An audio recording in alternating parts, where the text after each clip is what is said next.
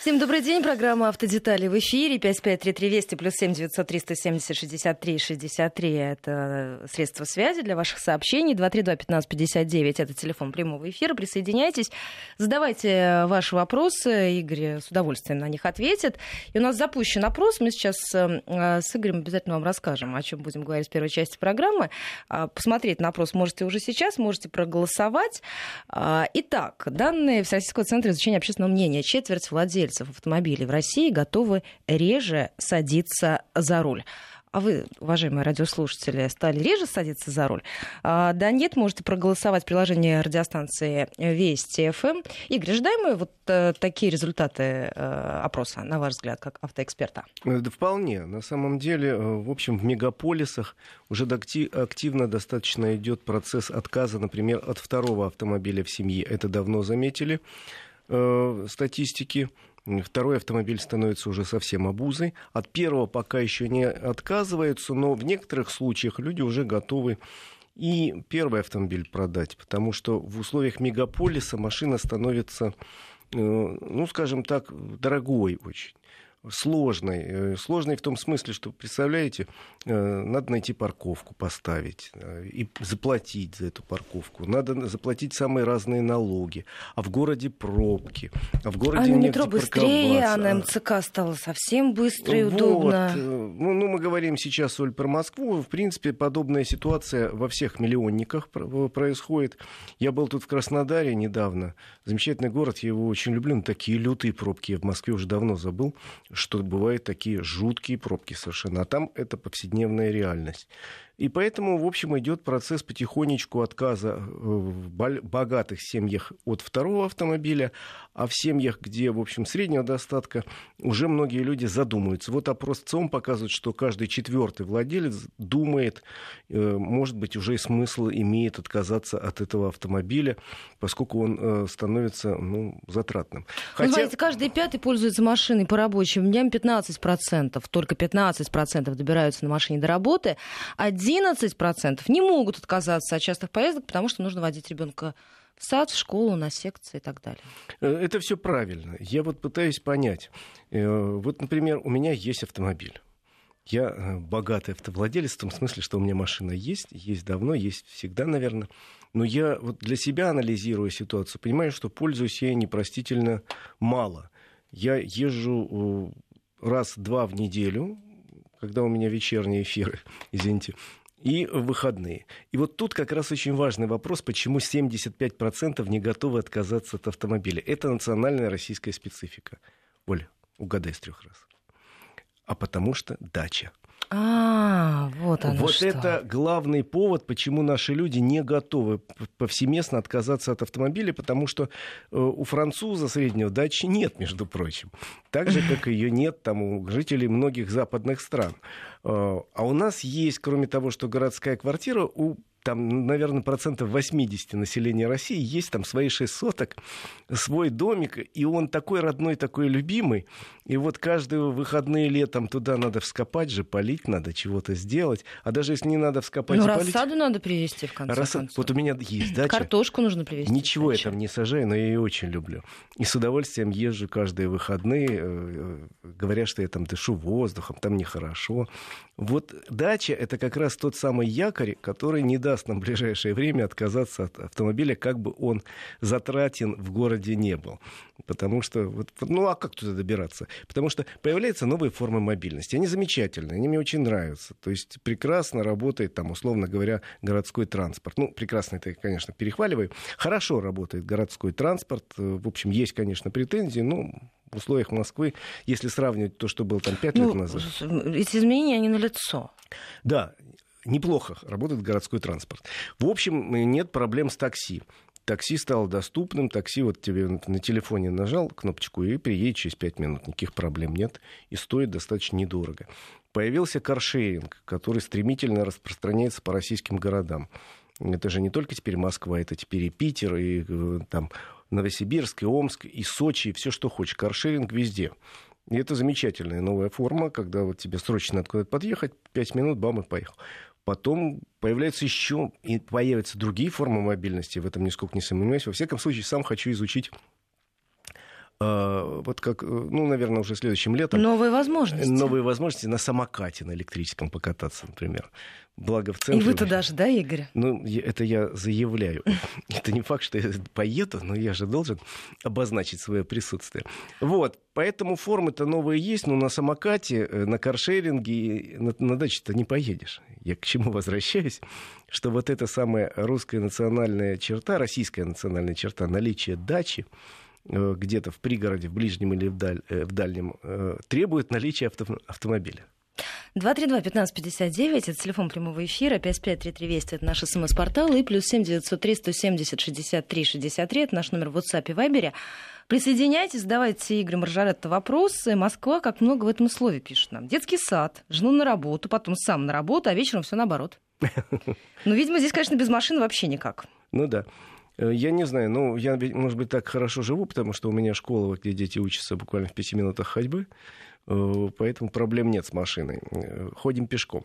Я смотрю то же самое исследование, потому что довольно много еще интересных вещей. Например, на какую по каким критериям россияне выбирают автомобиль. Это ведь тоже очень любопытно. И, к сожалению, цена важнее всего 41%. Почему, к сожалению? Потому что говорит о том, что страна у нас не богатая, автовладельцы наши не богатые, вопрос безопасности не ставит в первую очередь. Во-первых, цена. Цена, второй показатель, по которому выбирает автомобиль, это уже очень хорошо. Треть э, выбирает по расходу топлива. Раньше это не, не, не выбирали. Как-то смотрели. Чем мощнее двигатель, тем лучше. Да я как тапку в пол, как зажег и поехал. Теперь уже считает бензин дорогой. Ну и третий важный критерий для россиян при покупке автомобиля – это комфорт и вместительность. То есть вот возвращаемся к даче, потому что надо... К семье большой. Семье большой загрузиться, э, еще какое-нибудь домашнее животное, поехать на дачу, дачу, а там опять же загрузиться и еще прихватить то, что вырастили за лето, и поехать домой. То есть вот э, вместительность и комфорт – это третье место. Ну и, соответственно, э, удобство для перевозки детей называют очень важным при выборе автомобиля. Э, Надежность автомобиля не надо ремонтировать. Высокую проходимость очень важно для каждого примерно шестого. Ну и безопасность, вот уже только там, получается, место седьмое. Это примерно. До безопасности доходит не, не, далеко не всегда при выборе автомобиля оценки. Игорь, ну вот эта тенденция, которая э, она вот наметилась, и она дальше продолжится. Э, у нас э, две такие взаимо встречные, скажем так, тенденции. С одной стороны, еще раз говорю, в мегаполисах, у нас 16 э, городов-миллионников России, автомобиль становится роскошью потихоньку. И отказ от автомобиля для жителей крупных городов тоже будет э, такой тенденцией. Пусть не быстрой, но тенденция будет. А вот для жителей городов поменьше, там о, как раз еще бы, еще машин. Если бы эти люди, живущие в небольших российских городах, с населением там 100 тысяч, 200, 300, они рады бы купить автомобиль, он там им очень нужен, вот край как нужен. Но, к сожалению, часто уровень доходов жителей вот этих небольших городов не позволяет купить не то, что новый автомобиль, не то, что бюджетный автомобиль, а даже и подержанный. К сожалению, не слишком высок уровень, хотя потребность в машине велика, и поводов для отказа у жителя условного города, там, ну, допустим, возьмем Александрова, Владимирской области, просто так пришел мне в голову. Э, потребность в автомобиле очень велика, и московских проблем жители этого Александрова не испытывают, потому что и с парковкой у них нет проблем, и э, поставил где хотел. И, в общем, э, городской транспорт там работает. Я не, не могу ошибаться, в Александрове я не был очень давно, э, но есть претензии у большинства жителей небольших городов и к работе городского транспорта, и общественный транспорт ходит не по расписанию. Ну, в общем, машина очень нужна бы, но, к сожалению, не все могут ее себе позволить. 232-1559, это телефон прямого эфира, 553320, плюс 7 903 170 63 63 для ваших вопросов. Живем на даче, возим ребенка в школу, взяли приемлемый автомобиль по цене. А, с жиру бесимся. Дети всю жизнь в школу сами ходили, а теперь их, видите ли, возить надо. Это еще одно мнение. Это правда. Я вот сама ездила далеко через весь город, не жалею, это был очень важный жизненный опыт. А, а спрашивают вас, Игорь, а как же электрокары? Ну, понимаете, электрокар это тот же автомобиль, только с другим двигателем и в три раза дороже. Поэтому про электрокар это... И Маск уже покинул пост главы Совета директоров Тесла. Ну, это их американские э, правила игры, которые нам не очень понятны, потому что повод отстранения его сложен для понимания россиянина. Но если ну, вернуться... вот вообще вопрос, то есть мы движемся в сторону все-таки в больших городах полного отказа от автомобиля, который останется какой-то действительно роскошью для активной загородной жизни. И, и, и э, электрокары это не, вот, не, не тот вектор, да, когда в какой-то момент многие откажутся от привычных автомобилей, переедут на именно вот это новое поколение? Сложно сказать. Э, мировой прогноз выглядит так, что там через 10-20 лет, ну, некоторые говорят через 5, но я не верю в 5, я даже в 10 лет не верю. В 20 лет это уже ближе к истине. В э, крупных мегаполисах практически не останется личных автомобилей.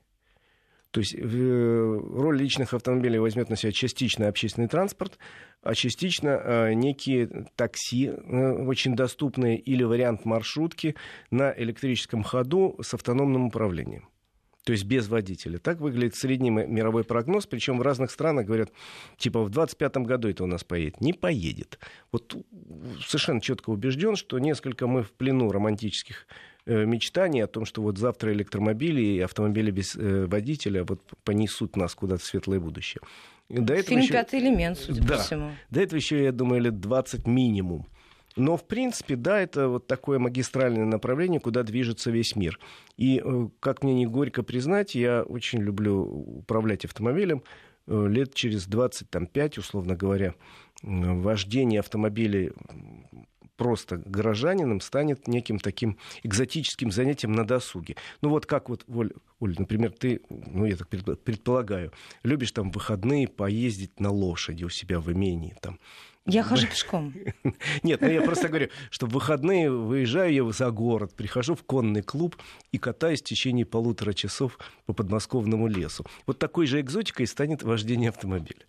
Вот, поэтому, ну, такой прогноз. А на самом деле, как все будет развиваться, это мы с вами будем наблюдать сами. Это процесс интересный, процесс любопытный. Я особенных перспектив для электромобилей э, личных в нашей стране в ближайшие годы не вижу. Вот честно скажу.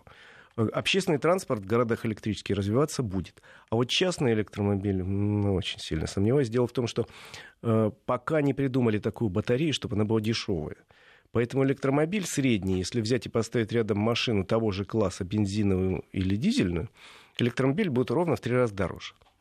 Игорь, ну слушатели наши вспоминают, мы сегодня в эфире, в утреннем сегменте обсуждали квоты по поводу иностранных водителей такси. Угу. Хотелось бы ваше экспертное мнение. Как вы считаете, вот в этой сфере нужно что-то менять? Тем более вот э, наш слушатель Александр у вас спрашивает. Хотелось бы ваше мнение и как водителя, и как эксперта. Значит, смотрите, э, на сегодняшний день, к сожалению, без э, иностранных водителей мы обойтись не можем. Ни в одной... А если сможем, то тогда стоимость этих услуг, она вырастет Ни в Москве, ни в любом другом городе, ни в общественном транспорте, ни в грузовых перевозках не хватает своих кадров.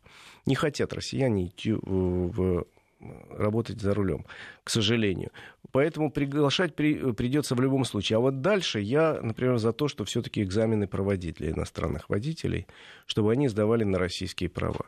Дело в том, что, к сожалению, пока, насколько я знаю эту тему, не удалось наладить систему взаимодействия с МВД тех стран, откуда с нами в основном едут, э, к нам в основном едут водители. И очень многие люди приезжают э, совсем без, на, на самом деле, без знания правил дорожного движения, и э, из-за них достаточно много аварий. Реально, более того, мне, э, я не буду говорить про страны откуда, но в МВД, в МВД говорили, что большой поток идет липовых прав из некоторых стран ближнего зарубежья. Э, реально, там купить э, права стоит там, ну, 200 долларов эти будут официально выданные права, а человек их купил, водить не умеет, но переезжает и устраивается у нас в Омске водителем. Ну, куда это годится? Поэтому хотим мы или не хотим, надо вводить какие-то э, правила, э, сдачу правил для иностранцев. Я, к примеру, приведу Германию.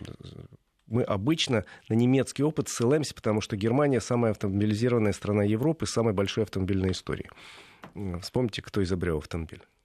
Вот. Э, так вот, в Германии, если я приеду туда жить, вот если я ездить буду просто так полгода, нормально. Через полгода мне придут и скажут, родной, иди на права сдавай, если я просто жить пришел.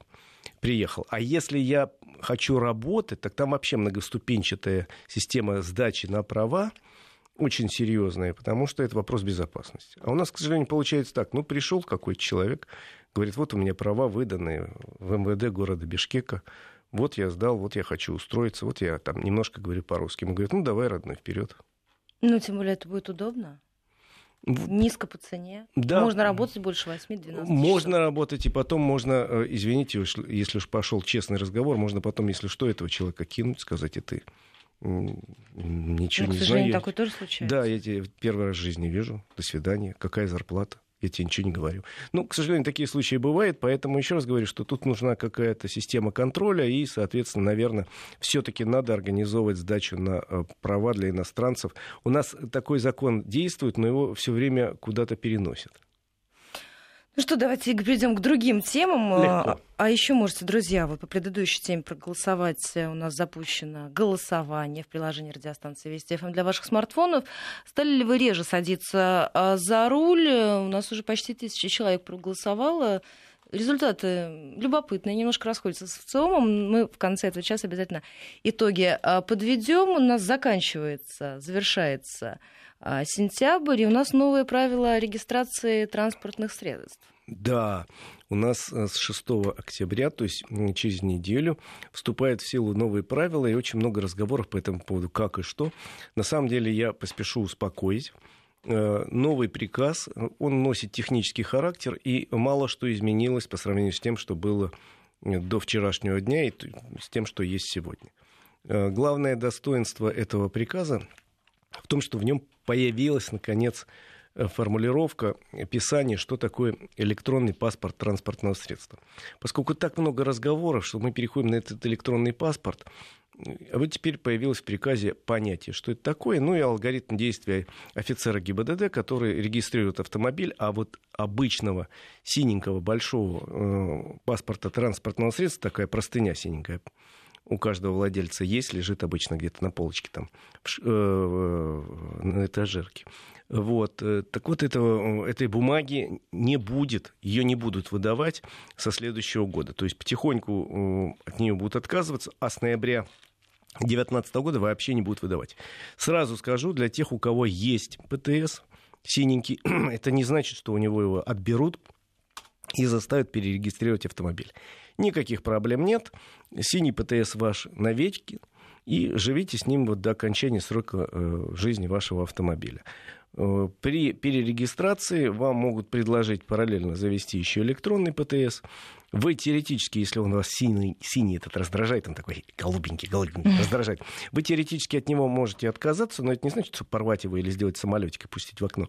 Нет, теоретически через год вы можете приехать в ГИБДД и сказать, не хочу, вот не хочу, видеть не могу его, все, выбросил. И вам заведут э, электронный. Но, в принципе, еще раз говорю, он у вас есть, и живите спокойно, ничего в вашей жизни не меняется. Вот э, самое главное э, новшество в этом приказе это появление электронного ПТС. А дальше там появились несколько очень хороших пунктов, которые упрощают жизнь э, владельцев автомобиля в некоторых а ситуациях. А можно вот вопрос? А э, за границей принимают, спрашивает Елена? Кого? Электронный. Зачем? Я, я вам переадресую вопрос просто нашей слушательнице. Нет, ну, а зачем? Э, на самом деле я вот много раз ездил за границу, никто никогда в жизни ПТС не вводит. ПТС — это право собственности. Ну и, соответственно, э, если вы едете за границу, вы едете со свидетельством о регистрации. Его никто э, не отменяет, с ним вы по-прежнему будете ездить. Так что никаких проблем не происходит. А если вы собираетесь уехать за границу с автомобилем навсегда и там его продать, ну, наверное, будут прописаны какие-то условия, когда э, обмен будет электронными данными идти. Э, тут я, э, честно говоря, не силен, но это вопрос не завтрашнего дня, это вопрос даже не 2019 года, а позже. Надеюсь, что ничего серьезного не произойдет. А так за границу мы ездили со свидетельством, так и будем ездить. Ну, мало ли, знаете, люди у нас беспокойные. 553320 плюс 7 900 370 63 63 для ваших сообщений и 232 1559 можете дозвониться в прямой эфир и задать вопрос Игорю Маржаретта. А, итак, э, Игорь спрашивает еще, вы знаете о чем? По поводу того, э, как как вы относитесь э, к этим нововведениям? Все ли они вкладываются в, в конструкцию? Назрела такая необходимость? Да, Я как раз по поводу этого приказа никаких э, внутренних возражений у меня нету. И по делу, более того, вот те пункты, о которых я хотел рассказать, кроме того, что о электронном ПТС там написано, те пункты, которые появились в этом приказе, это упрощает жизнь достаточно большим категориям людей. Ну, условно говоря, вам надо поменять двигатель на автомобиле. Ну, бывает такое, особенно у владельцев старых машин. Э, пока на сегодняшний день, до следующих выходных, лучше этого не делать. Потому что на сегодняшний день процедура долгая, надо несколько раз ездить в ГИБДД, показывать машину, сверять. А вот начиная со следующих выходных процедура упрощается. Если вам надо поменять движок, ну, поменяйте на такой же важное слово, такой же. Если более мощное, это изменение там, конструкции автомобиля, соответственно, там надо вносить. А если вы на такой же меняете, поменяли и все и никаких телодвижений больше делать не нужно, не надо ездить в ГИБДД. Если надо будет внести, собственно, изменения в том самом ПТС, в бумажном или электронном, это сделают автоматически при э, регистрации, перерегистрации автомобиля, если вы его потом будете продавать или передавать как-то. То есть упрощается для этих людей жизнь. Так же, как жизнь упрощается для тех, кто, например, э, хочет оставить себе старый номер. Э, сейчас есть практика, если вот я мечтаю, вот так мне дорог этот номер, он вот такой красивый, там эти цифры для меня так важны. Я продаю... Да, некоторые очень держатся за буквы. Да, я продаю автомобиль, а нового у меня еще нет. Поэтому я могу написать заявление на сегодняшний день, и номер э, за мной сохранить в течение полгода. Теперь этот срок увеличится до года. Э, до года. Соответственно, вот в течение года я должен купить новый автомобиль, на него повесить любимый номер с таким замечательным сочетанием букв и цифр, и все будет хорошо.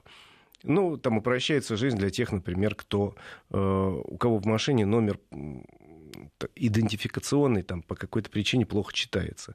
То есть один раз провели экспертизу, вы установили, что это не э, злая воля чья-то, не ковырял никто гвоздиком, а это просто дурная погода и соль э, так повлияли на этот номер внесли один раз справку, что это на самом деле гражданин Иванов честный, это все соль виновата. И больше не надо ни разу дергаться, потому что сейчас могут несколько раз заставить экспертизу проводить при каждой перерегистрации.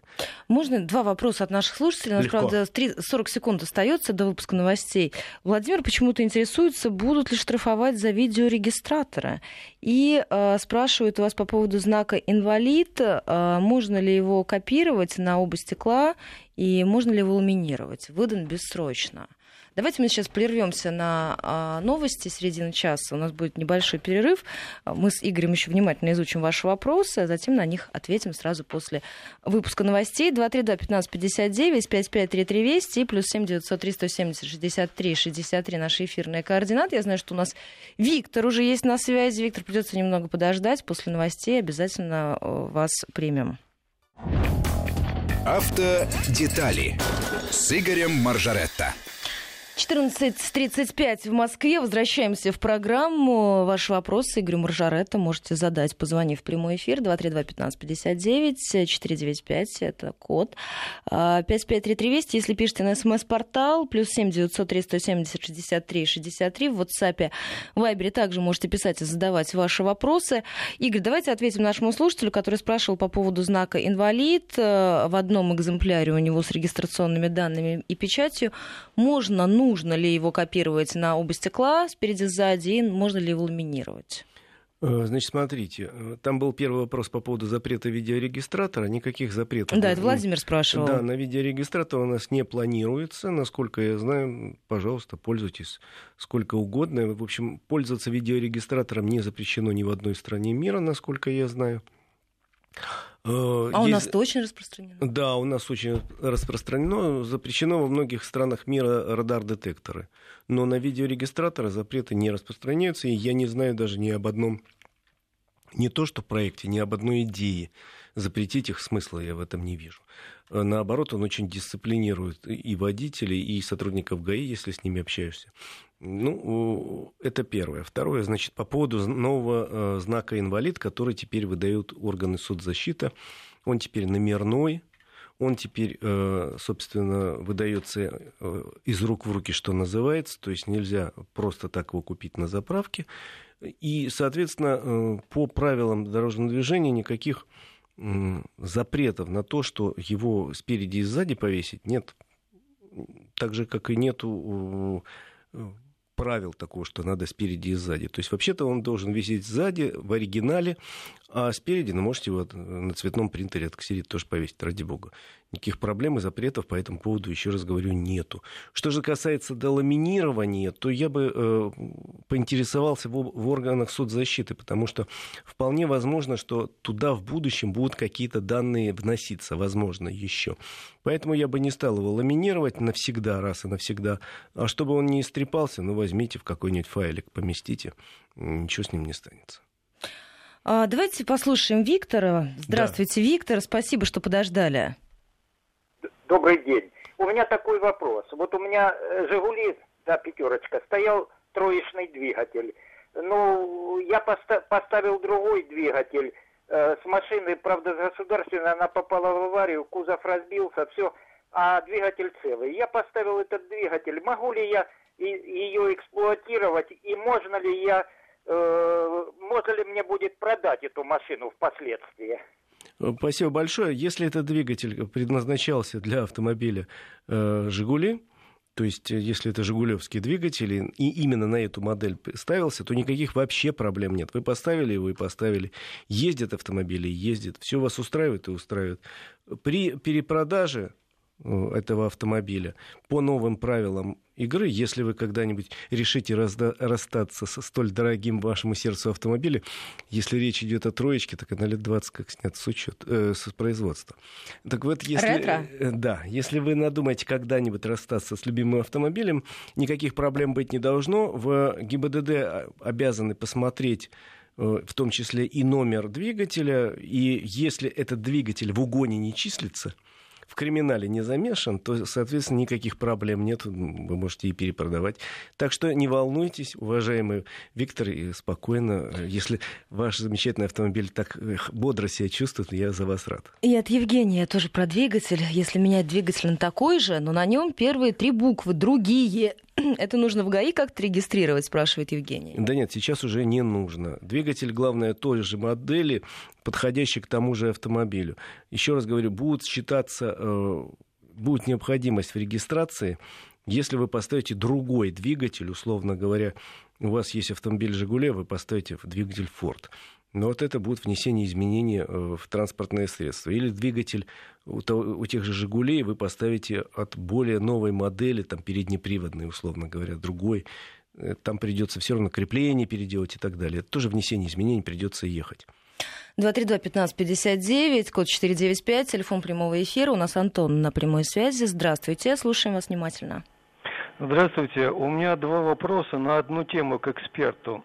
Скажите, пожалуйста, есть ли расчет э, годового пробега автомобиля, при котором рационально и выгодно ставить, э, э, переводить его на газ? Это первый вопрос.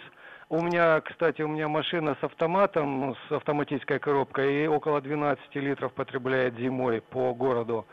И второй вопрос – это какого действительно э, экономия при этом э, в денежном выражении. Эффективная экономика, знаете, как по банковскому договору пишут эффективная ставка, то есть с учетом всех элементов. Спасибо. Э, спасибо за звонок, Антон. Я вас понял. Ситуация вот какая.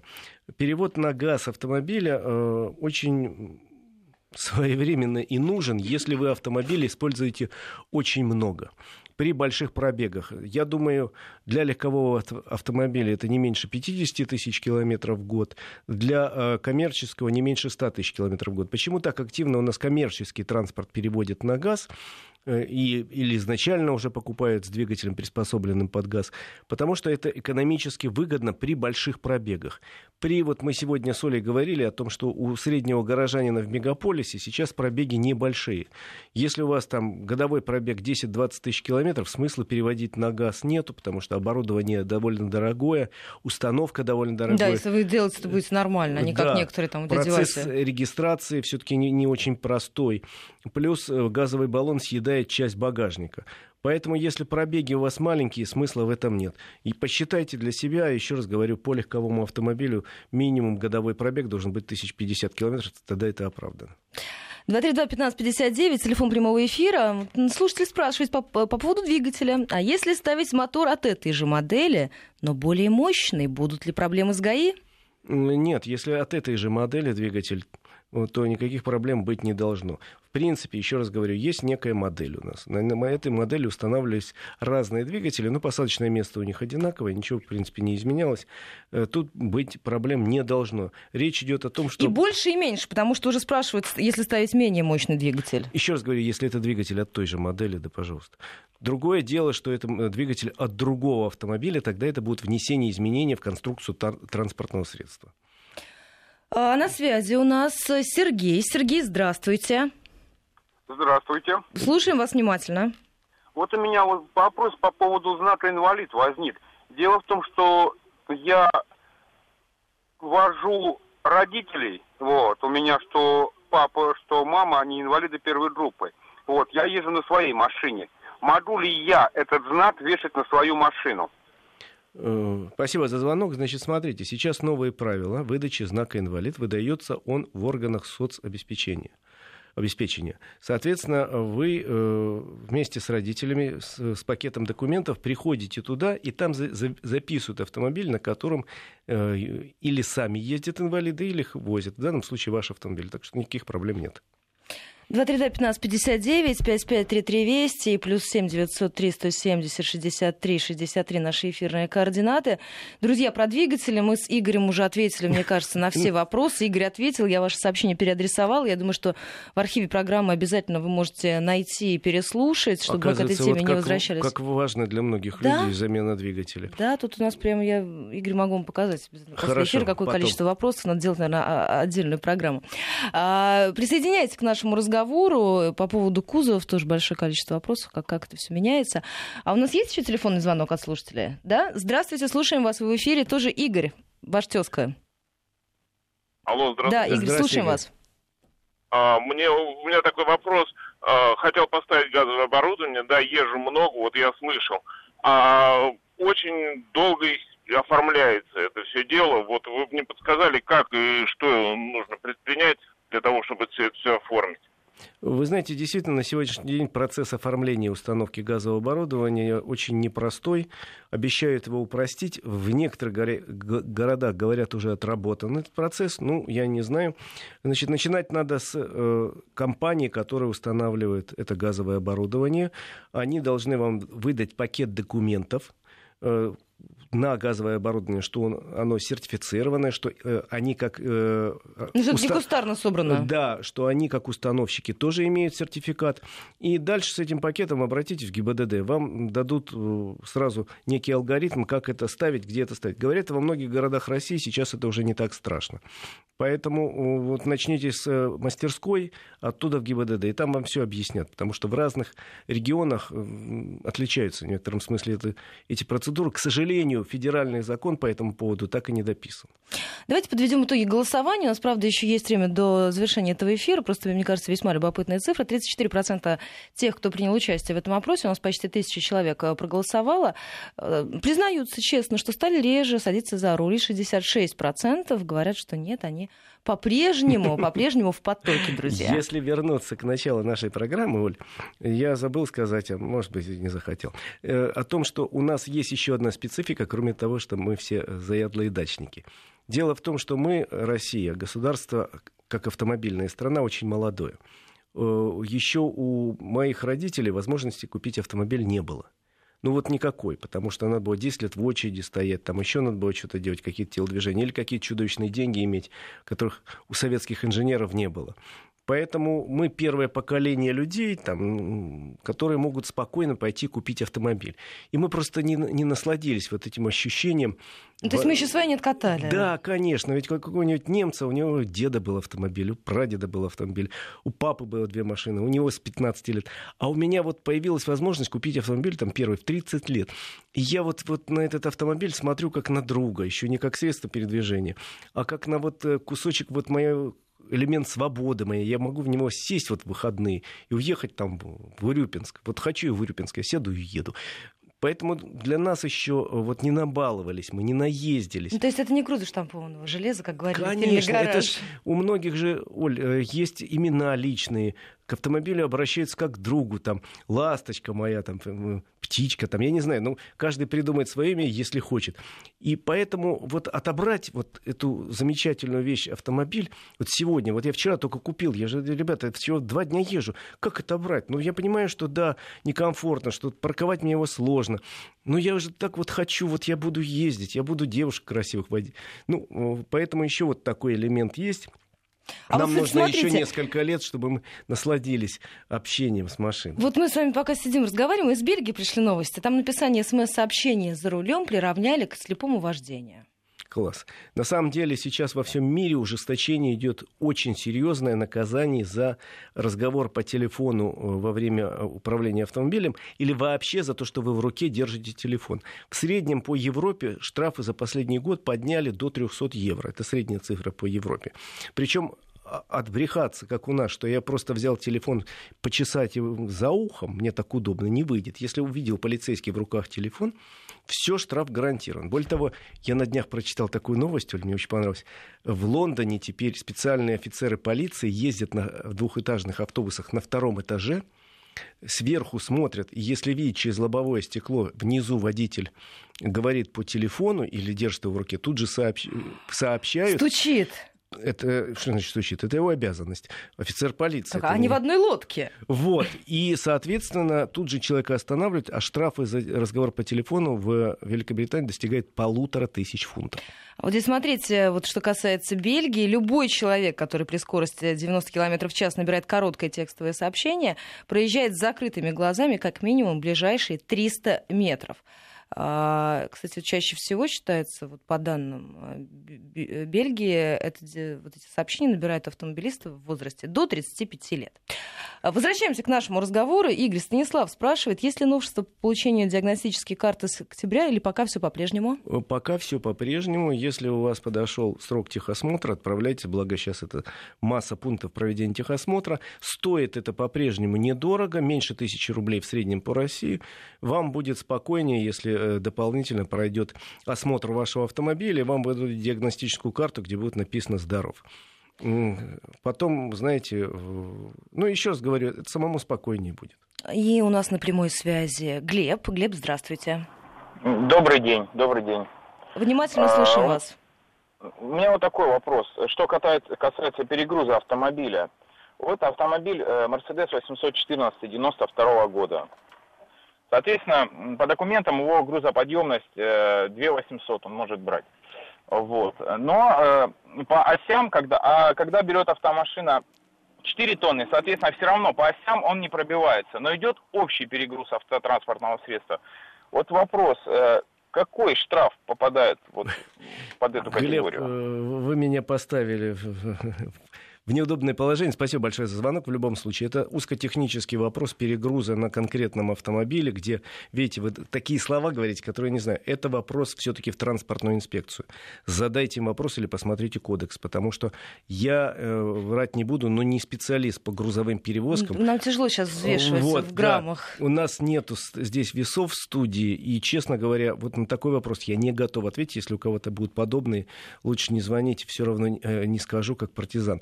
Это очень сложный и серьезный вопрос. Вообще перегруз — это бич наших дорог, это бич наших дорог, потому что они не доживают, как правило, до конца гарантийного срока.